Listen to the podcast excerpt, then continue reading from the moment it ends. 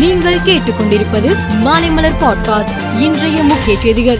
முதலமைச்சர் மு ஸ்டாலின் தலைமையில் நடைபெற்ற அமைச்சரவை கூட்டத்தில் தமிழக அரசு சார்பில் வழங்கப்பட்டு வரும் முதியோர் உதவித் தொகையை ஆயிரத்து இருநூறு ரூபாயாக உயர்த்தவும் கைம்பெண் மற்றும் ஆதரவற்ற பெண்களுக்கான மாத ஓய்வூதியத்தை உயர்த்தவும் முடிவு செய்யப்பட்டது. இந்த நிலையில் அதற்கான தமிழக அரசு அரசாணை வெளியிட்டு உள்ளது. தமிழக பாரதிய ஜனதா தலைவர் அண்ணாமலை எண் மண் எண் மக்கள் எனும் பெயரில் நடைப்பயணம் மேற்கொள்ள இருக்கிறார். நாளை மறுநாள் அவரது நடைப்பயணம் தொடங்கும் நிலையில் இன்று பிற்பகல் ஆளுநர் ஆர் என் ரவியை சந்திக்க இருக்கிறார். என்எல்சி நிலக்கரி சுரங்கம் விரிவாக்கத்திற்காக கையகப்படுத்திய நிலத்தில் சமன்படுத்தும் பணிகளை நிர்வாகம் தொடங்கியுள்ளது. வலயமாதேவியில் இன்னும் இரண்டே மாதங்களில் அறுவடைக்கு தயாராகும் நிலையில் இருந்த நெற்பயிர்களை அடித்ததால் விவசாயிகள் போராட்டத்தில் ஈடுபட்டனர். நானூறு போலீசார் பாதுகாப்பு பணியில் ஈடுபடுத்தப்பட்டுள்ளனர். இந்தியா கூட்டணி குறித்து பிரதமர் மோடி விமர்சனம் செய்து உள்ள நிலையில் மம்தா பானர்ஜி பிரதமருக்கு நன்றி கூறுகிறேன். அவர் இந்தியா என்ற கூட்டணி பெயரை விரும்புகிறார் என நினைக்கிறேன். அந்த பெயரை மக்களைப் போலவே அவரும் ஏற்றுக்கொண்டார். பாஜகவினரின் பெரும்பான்மையான பேச்சுகள் இந்தியா கூட்டணியை பற்றியதாக உள்ளது. மோசமாகவும் விமர்சிக்கிறார்கள். எந்த அளவுக்கு விமர்சிக்கிறார்களோ அவ்வளவு அதிகமாக தங்கள் விருப்பத்தை நிரூபிக்கிறார்கள் என்றார்.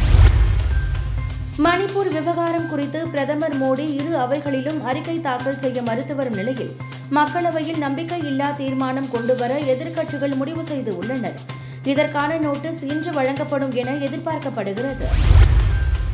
உள்நாட்டில் அரிசி விலையை கட்டுக்குள் வைக்கும் விதமாக பாஸ்மதி அல்லாத அரிசி ஏற்றுமதிக்கு மத்திய அரசு கட்டுப்பாடு விதித்து உள்ளது. இந்தியாவின் அரிசி ஏற்றுமதி கட்டுப்பாட்டால் அரிசி விலை உயரக்கூடும் என்ற கவலை வெளிநாடு வாழ் இந்தியர்கள் மத்தியில் ஏற்பட்டு உள்ளது. எனவே கனடா முதல் அமெரிக்கா வரை மலேசியா முதல் ஆஸ்திரேலியா வரை அவசர அவசரமாக இந்தியர்கள் கடைகளில் அரிசி வாங்கி சேர்த்து வருகின்றனர். ரஷ்ய அதிபர் புதின் வருகிற அக்டோபர் மாதம் சீனா செல்ல இருப்பதாக அவருக்கான வெளியுறவு கொள்கை ஆலோசகர் தெரிவித்துள்ளார். அதனைத் தொடர்ந்து துருக்கியும் செல்ல இருக்கிறார்.